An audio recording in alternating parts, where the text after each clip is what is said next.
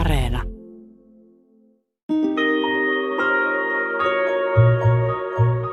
Akuan kanssa eka vekara söisi alkuperäistekstissä kumkvatteja, mutta koska se oli niin outo hedelmä, niin se korvattiin sitten naftaliinilla. Mikä tietenkin toimii, koska se on avaruusolento, niin kyllä se nyt voi syödä aivan koipalloja, mutta... Englannissahan käytetään sanaa uncle sekä enosta että sedästä. Ja vasta paljon myöhemmin kävi ilmi sitten uusista sarjakuvista, että itse asiassa tupuhupuja lupovat Akun sisarenpoikia. Hän ei olekaan Aku-setä, vaan Aku-eno.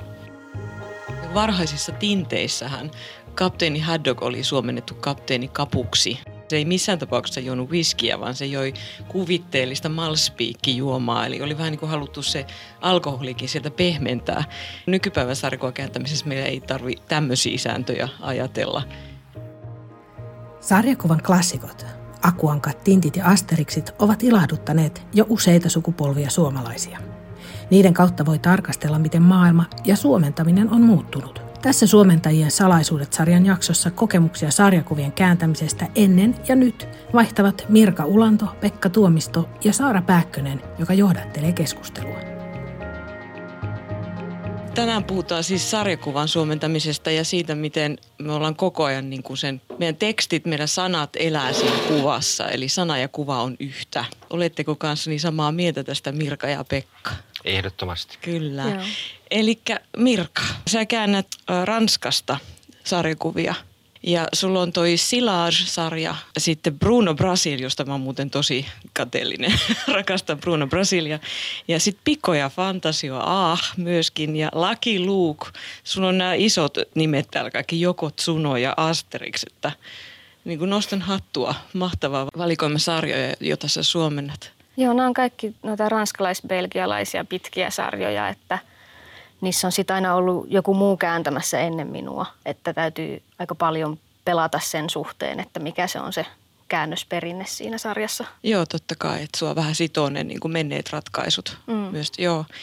Jees, mahtavaa tavata, Mirka. Kiitos.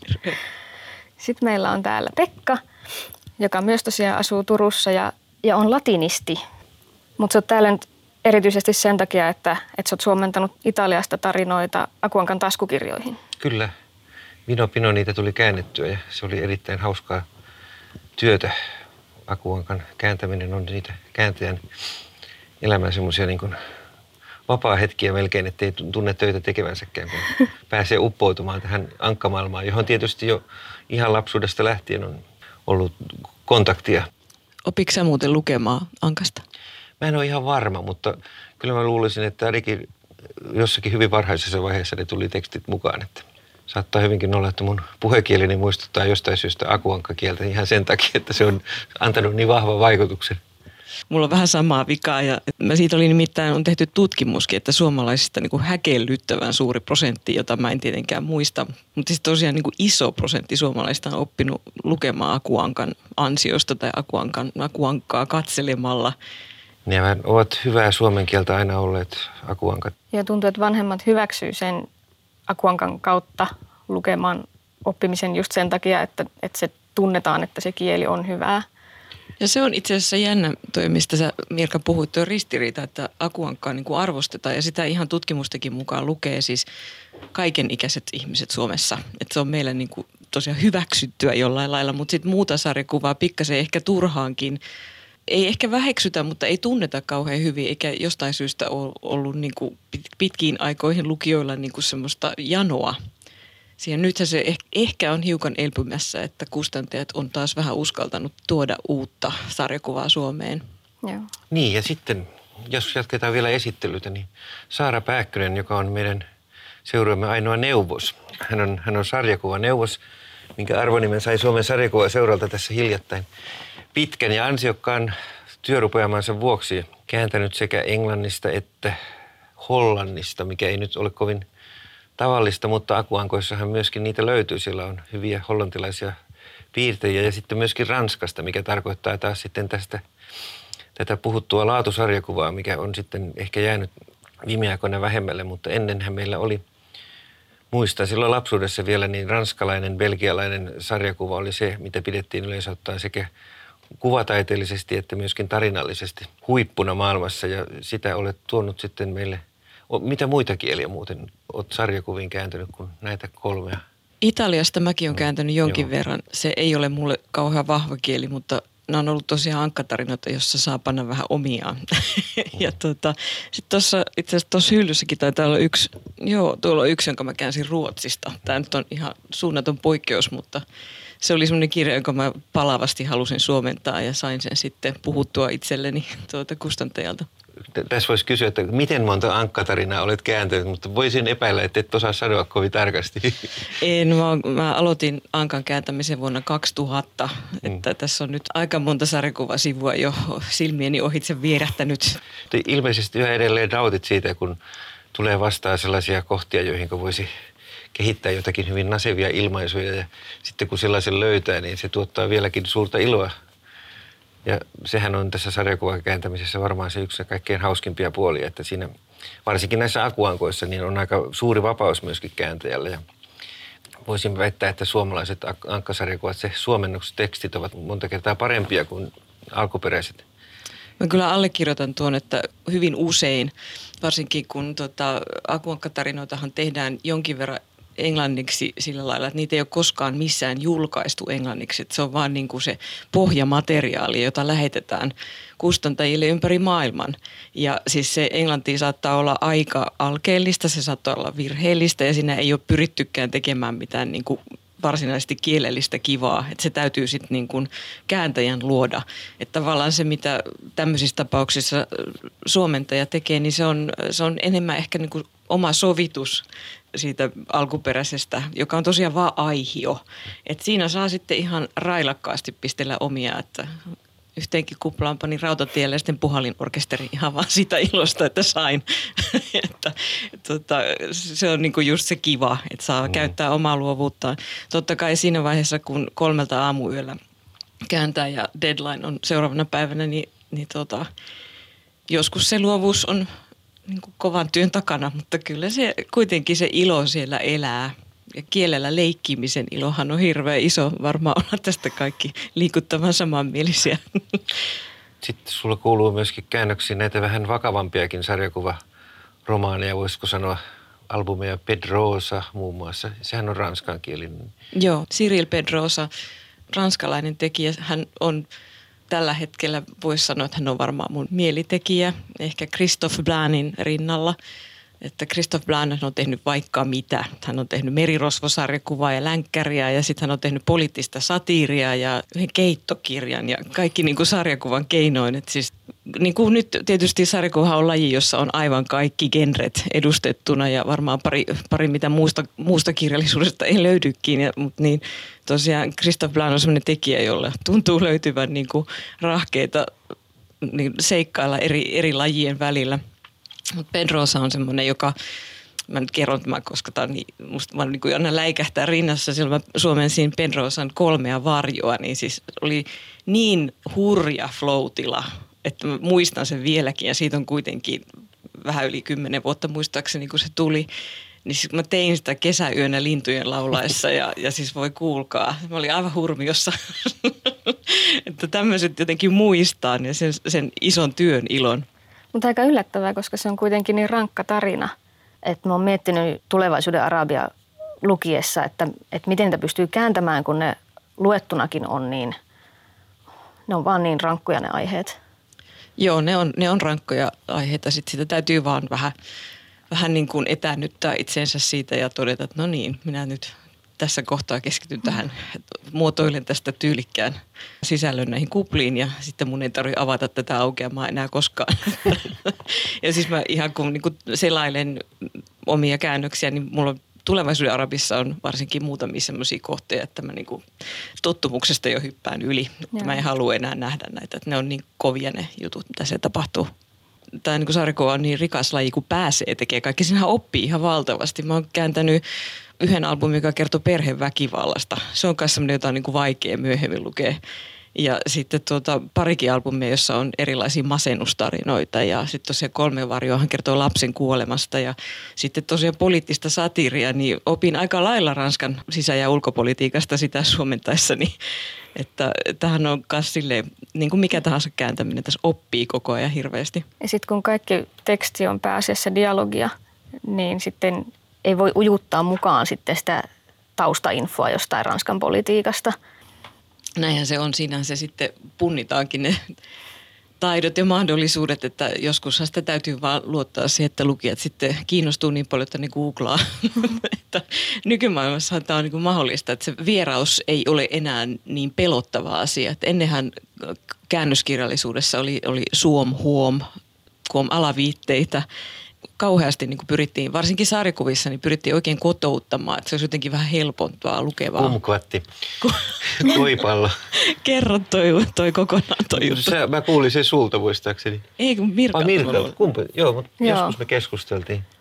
Että niin. Akuan kanssa eka vekara söisi alkuperäistekstissä kumkvatteja, tämä avaruusolento, mutta koska se oli niin outo hedelmä, niin se korvattiin sitten se pieni pyöreä pallo niin naftaliinilla.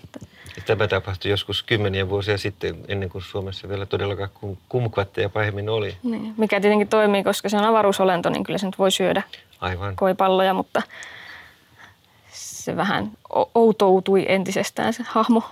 Sepä se, että se on selkeästi muuttunut tämä lähestyminen. Niin varhaisissa tinteissähän Kapteeni Haddock oli suomennettu kapteeni Kapuksi. Se oli seellä kyllä, että sen verran oli annettu sitä ulkomaalaisuutta, mutta se oli kapteeni Kapu ja sitten se ei missään tapauksessa juonut viskiä, vaan se joi kuvitteellista malspiikkijuomaa. Eli oli vähän niin kuin haluttu se alkoholikin sieltä pehmentää, että niin kuin nykypäivän sarkoa kääntämisessä meillä ei tarvitse tämmöisiä sääntöjä ajatella.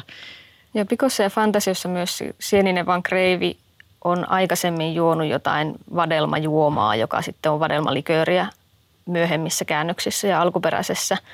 Et nytkin mulla on semmoinen tekstityön alla, missä just puhutaan siitä, että kylläpä tuli nukuttua pitkään, että juotiin vissiin vähän liikaa sitä Kreivin vadelmalikööriä. Että jos olisi pitänyt edelleen kääntää joksikin mansikkamehuksi, niin se olisi ollut vähän hämmentävä sitten. Hyvinkin hämmentävä. Ja yksi todella näkyvä esimerkkihän on Akuankasta, siis veljenpojat. Aku on Roopen veljenpoika ja Tupuhupu ja Lupu ovat Akun veljenpoikia. Silloin kun näitä ensimmäisiä ankkatarinoita käännettiin, niin eihän ollut tiedossa vielä tarkempia sukulaisuussuhteita, vaan Englannissahan käytetään sanaa uncle sekä enosta että sedästä. Ja vasta paljon myöhemmin kävi ilmi sitten uusista sarjakuvista, että itse asiassa Tupuhupu ja Lupu ovat Akun sisarenpoikia. Hän ei olekaan Aku-setä, vaan Aku-eno. Ja myöskin Roope on muistaakseni, eli nyt ihan väärin muista, niin hän on Akun-eno. Mutta tämä Aku-setä ja Roope-setä ovat jo niin syvälle juurtuneet ja veljenpojat tässä ankkojen nimityksissä, että ei niitä ole sitten enää myöhemminkään voitu muuttaa. Että ne on nyt säilyneet vähän tällaisina. Sitten joskus, kun julkaistaan joku Don Rosan tunnetun ankkapiirtäjän piirtämä sukutaulu, niin siitä nyt sitten näkyy, että tilanne on tämä, mutta me kaikki lukijat ehkä tiedämme tämän asian, mutta annamme sen asian olla, koska ajat muuttuu. Joo, joskus on epäjohdonmukaisuudetkin vaan nieltävä. Me nyt ollaan puhuttu siitä, miten niin kuin sarjakuvissa on kaikenlaisia lajeja. Siis sä teet nyt niin kuin tämmöisiä seikkailuja ja fantasiaa ja muuta. Mitäs muuta? Joo, että mulla on niin kuin pääasiassa just seikkailu. Vähän länkkäriä, vähän tämmöisiä historiallisia ja ne tyypillisesti ei sijoitu Ranskaan tai Belgiaan, ainakaan nykyaikaan. Että kun puhutaan tästä kotouttamisesta ja vieraannuttamisesta, niin sitten täytyy miettiä aika paljon sitä, että mihin se on niin kuin kuviteltava, että se sijoittuu. Että se on kirjoitettu ranskaksi, mutta se sijoittuu villiin länteen tai avaruuteen. Että mitkä näistä outouksista on niin kuin ranskan kielen outouksia, jotka täytyy poistaa ja vaihtaa suomeksi, ja mitkä niistä on outouksia, jotka on niin kuin alieneiden kielen, joksi tämä pitää kuvitella, niin, ja jätetään sitten semmoisekseen, jotta siihen tulisi se vierauden tuntu, eikä niin, että haastellaan niin kuin supisuomea sitten avaruusaluksissa. Savonmurto. Männökö tuo ilmalukko tuolta? Sehän se on, mutta se on se kielen vivahteiden bongaaminen sitten, joka täytyy sitten osata välittää. Ja sitten se toinen jännä, sen lisäksi, että on laaja niin kuin genre-valikoima, niin sitten se ikähaarukka just, että kun sarjakuva on lapsille ja aikuisille ja näin. Mutta noissa pitkissä sarjoissa sitten muuttuu siinä välissä, että 70-luvulla tehty alppari Ranskassa on suunnattu lapsille ja se suomennetaan nyt, jolloin se onkin tarkoitettu niille, jotka on lukenut 70-luvulla sen saman sarjan alppareita lapsina. Eli se nykyinen lukijakunta saattaa olla aikuisyleisöä. Ja tosiaan nykyään siedetään aika paljon sitä, että ei tiedetä jotakin asioita vähemmän selittävästi. Ja varsinkin sitten, jos se on aikuislukija, jolla on jo aika paljon yleissivistystä, niin sitten täytyy suhtautua siihen niin, että tätä ei ehkä kannata kirjoittaa suomeksi enää tällä vuosituhannella näin yksinkertaistaen, vaan sitä voi vähän niin kuin käyttää vierassanoja ja muuta. Että. Joo, just mä kanssa niin kuin haen, että meidän ei enää tarvitse kotouttaa niin paljon, että Akuan kanssa se kotouttaminen ja suomalaistaminen on, niin kuin, se on se valittu käännösstrategia, että Ankanpojat, kun ne saa selkäsaunan, niin siellä Koivuniemen herrataan siis Saksan polkkaa, että tämmöisiä, siis käytetään niin kuin ihan umpisuomalaisia kielikuvia ja leikitään suomen kielellä niin paljon kuin mahdollista, mutta se on tosiaan Akuankkaan valittu tämmöinen vähän karnevalistinen käännöstrategia. Ja eihän sitä kaikessa voi toteuttaa, että kun suomennan esimerkiksi Tulevaisuuden Arabia, joka on siis oma elämäkerta, Riad Sattoufin oma elämäkerta, jossa hän kertoo lapsuudestaan Lähi-idässä ja Ranskassa ja siellä on tosiaan melkoista perhetragediaakin välissä mukana, niin enhän mä nyt siellä mitään leiki. Et siis mä yritän vaan tavoittaa ne sävyt, mitä hän siinä oma elämäkerrassaan tavoitteli, että en mä paas sinne omiani. Et tosiaan täytyy ihan niin kuin missä tahansa kääntämisessä, niin on niin kuin valittava se tyylilaji huolella ja mielellään taiten. Mitkäs teidän mielestä on semmoisia niin kuin haastavia tai jos ei haastavia, niin semmoisia erikoisjuttuja, mitkä nimenomaan sarjakuvakääntämisessä on semmoisia, mitä haluaisitte aina ekana kertoa kaikille, että no tämä nyt on semmoinen juttu, josta tulisi kaikkien sarjakuvan lukijoiden olla selvillä. Tietenkin siinä on se kuplan koko ja muoto määrää tosi paljon, että kun se kääntäjä ei voi siihen vaikuttaa, että niitä ei voi mennä veteleen millään niin kuin ohjelmalla itse suuremmaksi, että jos ei se passaa vaan, että jos ajatellaan, että se alkuteksti on tyypillisesti tehty yhteistyössä sen kirjoittajan ja piirtäjän kanssa niin, että ne tekstit mahtuu siihen kuvaan, niin suomentajassa se sitten on siinä mielessä alisteinen sille kuvalle se käännös, koska sen on yksinkertaisesti vaan sovittava sinne. Ja se sitten tarkoittaa sitä tiivistämistä tämän mittaisessa kielessä ja sitten useasti ajatellaan, että tuommoiset niin kuin isot kansainväliset menestyssarjat, niin ne olisi jotenkin hirveän vaikeita, mutta nehän on helpompia, koska niissä on otettu huomioon se kääntäjän rooli useasti niissä kuplien suunnitteluissa jo. Ja sieltä tulee sitten mahdollisesti apua joihinkin sisältöihin tai muuta tämmöistä. Et kaikista hankalampia on ne, mitkä on tehty siihen kulttuuriin ja sitten siihen tekstiin, niin kuin toi Silage-sarja. Siinä oli niin kuin neliskanttiset, että ne oli täysin niin kuin tehty sen tekstin ympärille ja käsin kirjoitettu niin, että tarvittaessa hirvittävän pieneksi meni se fontti. Yksi esimerkki oli semmoinen, että siinä oli semmoinen pitkä ja kapea, siinä oli niin kuin 7 riviä, joissa oli 3 merkkiä per rivi. Ja siinä luki, että keskeiseksi saa, minkä olisi voinut siinä kontekstissa suomentaa, että mitä. Just menisin ihottaa, mitä olisi tää. Niin. Mutta koska se tämmöinen puikula, niin sitten mä laitoin siihen, että mitä ihmettä. Että se nyt oli, ne tavuviivat on aika hirveän näköisiä siinä määrissä, että niitä tuli siihen se 4 tai 5, mutta et useasti täytyy myös täyttää sitä, eikä pelkästään typistää. Et ensin tekee jonkun tosi hienon ja hyvän ratkaisun ja sitten ihastuu siihen ja sitten se täytyy murjoa niin, että siitä jää vaan semmoinen. Tekstin koko on tietysti, se on se sarjakuvan oma erityispiirre, mutta kun mun tuli heti ensimmäisenä mieleen se, mikä on niin kuin kaikessa kääntämisessä aina se yksi suurimpia ongelmia, jossa sitten kääntäjä joutuu useimmiten tekemään sellaisia omapäisiä ratkaisuja, jotka sitten vie sitä tekstiä oikeasti pois siitä alkuperäisestä tekstistä, eli sanaleikit. Koska monta kertaa sanaleikit on niin syvästi kiinni siinä kielessä, kun jos siinä pelataan jonkun saman sanan eri merkityksillä, niin niiden kääntäminen on monta kertaa täysin mahdotonta. Ja jos semmoiseen sanaleikkiin sitten yhtyy vielä kuva, jossa niin kuin vielä alleviivataan, että tässä nyt on tämä tapahtuma, jossa niin kuin me leikimme jonkun sanan eri merkityksillä. Ja sitten siinä on vielä, että ei voi niin kuin ainoastaan, siis kirjallisuuden kääntäjähän voi niin kuin kääntää sanaleikin jollakin toisella sanaleikillä.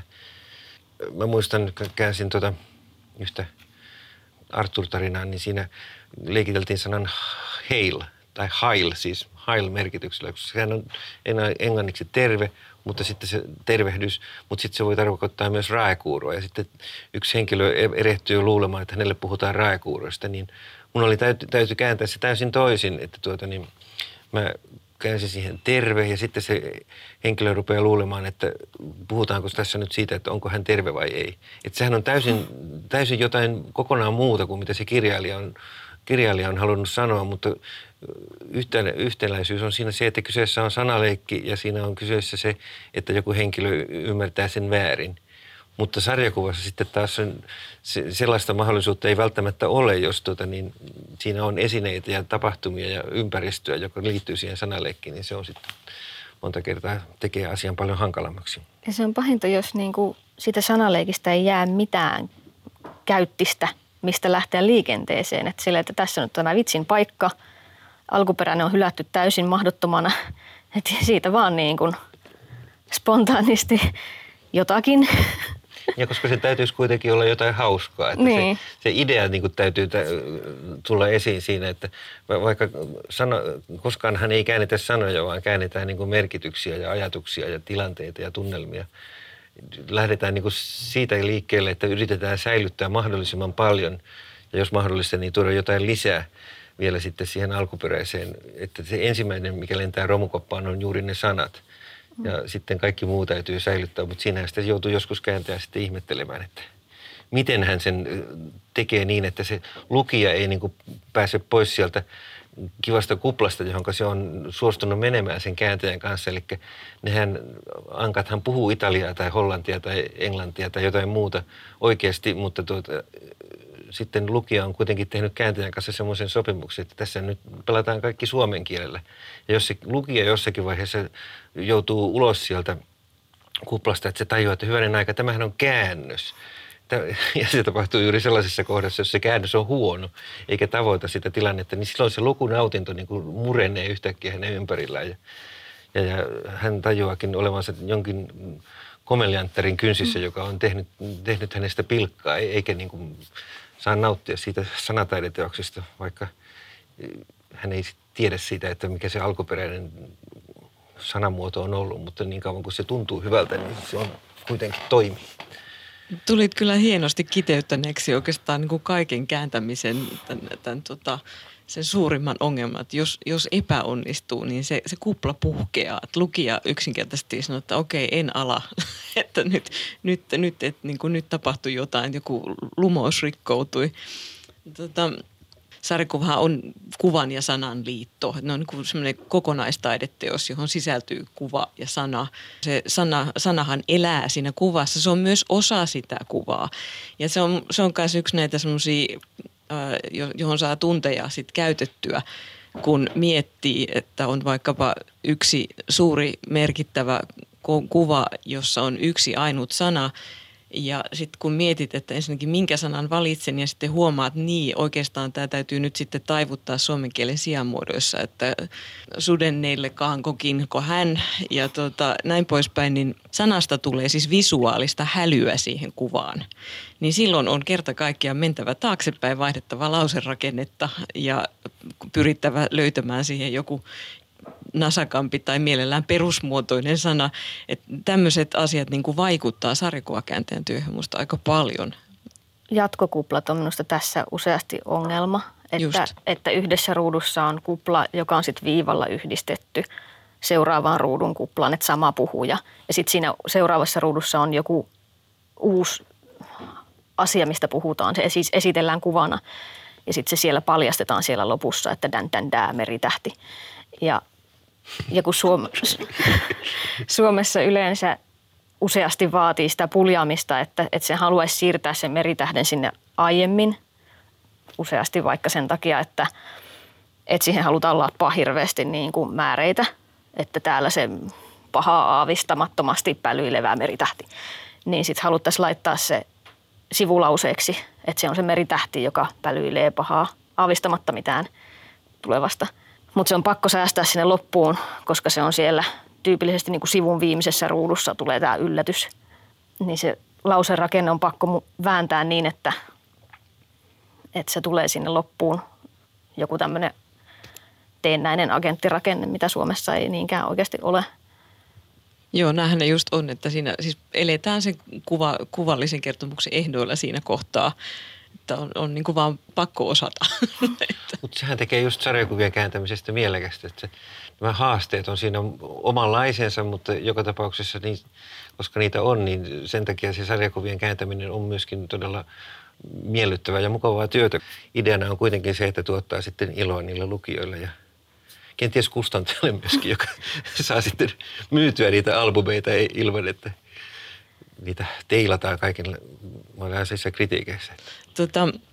Onko teillä jotain mielijuttuja tai oma paras kupla tai jotain tällaisia, mitä voisitte kertoa? Akuan kanssa Suomentajallahan on tietysti aina herkullista, jos pääsee tekemään näitä kuuluisia nimimäännöksiä. Suomessahan kukaan ei ole todella kuuluisuusjulkis, jollei häntä ole Akuan kanssa nimetty uudestaan. Ja niitä on kiva piilottaa sinne ja katsoa, että mahtaisiko joku sitten huomata. Ja samaten kuin jotain vieraita kieliä voi aina välillä, koska niissä liikutaan hyvin monissa. Mä tykkään itse niistä nimenomaan. Liikutaan ympäri maailmaa ja maailmankaikkeuttakin ja siellähän sitten on vieraita kulttuureja, jotka joskus puhuu omaa kieltään tai ehkä niiden nimet on sitten jollakin kielellä. Että mäkin opiskelin internetistä alkeet Nachuan kielestä, jota puhutaan tuolla Keski-Amerikassa, koska siellä oli tämmöinen ankkasarja, missä ne oli siis historiassa, eli siellä jossain muinaisuudessa. Ja niin mä annoin niille kaikille semmoiset nimet sitten tällä kielellä, jotka myöskin sopi niihin hahmoihin. Ja ajattelin mielessä, että voi kun joskus joku tämän kielen opiskelija lukisi tämän sarjakuvan ja arvostaisi mun pyrkimyksiäni. Tai jos mä oon muninut jossain, niin se tulisi muniminen ankkasarjassa tietysti erikseen, mutta tuli sitten kertomaan, että kiitos kun yritit, mutta tässä voisit vielä panna paremmaksi. Mutta harvoinhan sitä palautetta saa, mutta jos saa, niin se on aina kullanarvoista. No ehkä semmoinen oli ihan hauska tuossa Asterixin kilpa-ajo halki Italian Alpparissa, kun siinä oli tuota ralliautoiluteemaa, niin mä sitten lisäsin sinne semmoisen kuin oletko ensimmäistä kertaa druidia kyydissä. Et kun siinä kohtaa ei tainnut edes olla mitään vitsiä, mutta et se oli vähän tämmöinen korvaava strategia, että jostain muualta oli pitänyt karsia, kun ei vaan pystynyt siihen kohtaan saamaan mitään, niin sitten lisäsin sinne, minne pystyin. Eli sä toteutit tätä strategiaa, että välitetään se alkuperäisen henki sillä tavalla, että sä pidit vitsien määrän vakiona, vaikka siirsit ne paikasta toiseen, niin se kuitenkin tavallaan säilyy sitten siinä mielessä alkuperäistä kunnioittavana. Mutta toi oli hyvä toi. Tuo on ihan loistava. Kyllä. Druidia kyydis. On vaikea nimetä semmoista, missä katsoisi niinku loistavasti onnistuneena, mutta joskus tulee semmoisia yllätyksiä, että niinku vaikka toimitus poimii jotain, että tämä oli ihan mahtava ja sitten olet itse sitten, aijaa, olikaan, mutta musta on hirveän hauska väsätä, no Pekka mainitsi ne nimiväännökset, se on kivaa ja sudenpentujen arvonimet ja muut on kivoja, mutta sitten mä tykkään niistä riimeistä, koska saa olla niinku just niin lattea ja naivi kuin itsekin on, niin Akuankahan aika usein runoilee kaikenlaista ja Ankkalinnassa on riimin ja härän päivät, jonne Akukin sitten aina haikailee. Niin siellä siis kaikki osallistujat puhuu keskenään runollisesti ja riimiparein, mikä on aika työlästä, mutta kivaa, niin siinä just on tämmöistä, että kun esimerkiksi oikeat aidot lyyrikot huomasivat, että täällä on nyt joku tämmöinen akuankka yrittää mukaan, niin ne niin kuin totesi toisille, että millään ei ole mitään rajaa, kohta kuullaan harrastajaa ja tämmöisiä. Nämä on musta niin kuin ehkä niitä semmoisia isoja ilonhetkiä. Hän voi sanoa ainoastaan, että kääk. Yksi kääk täytyy saada mukaan keskusteluun. Hyvä, että se tuli tähän. Just sopiva loppuhuipennus. Kiitoksia teille.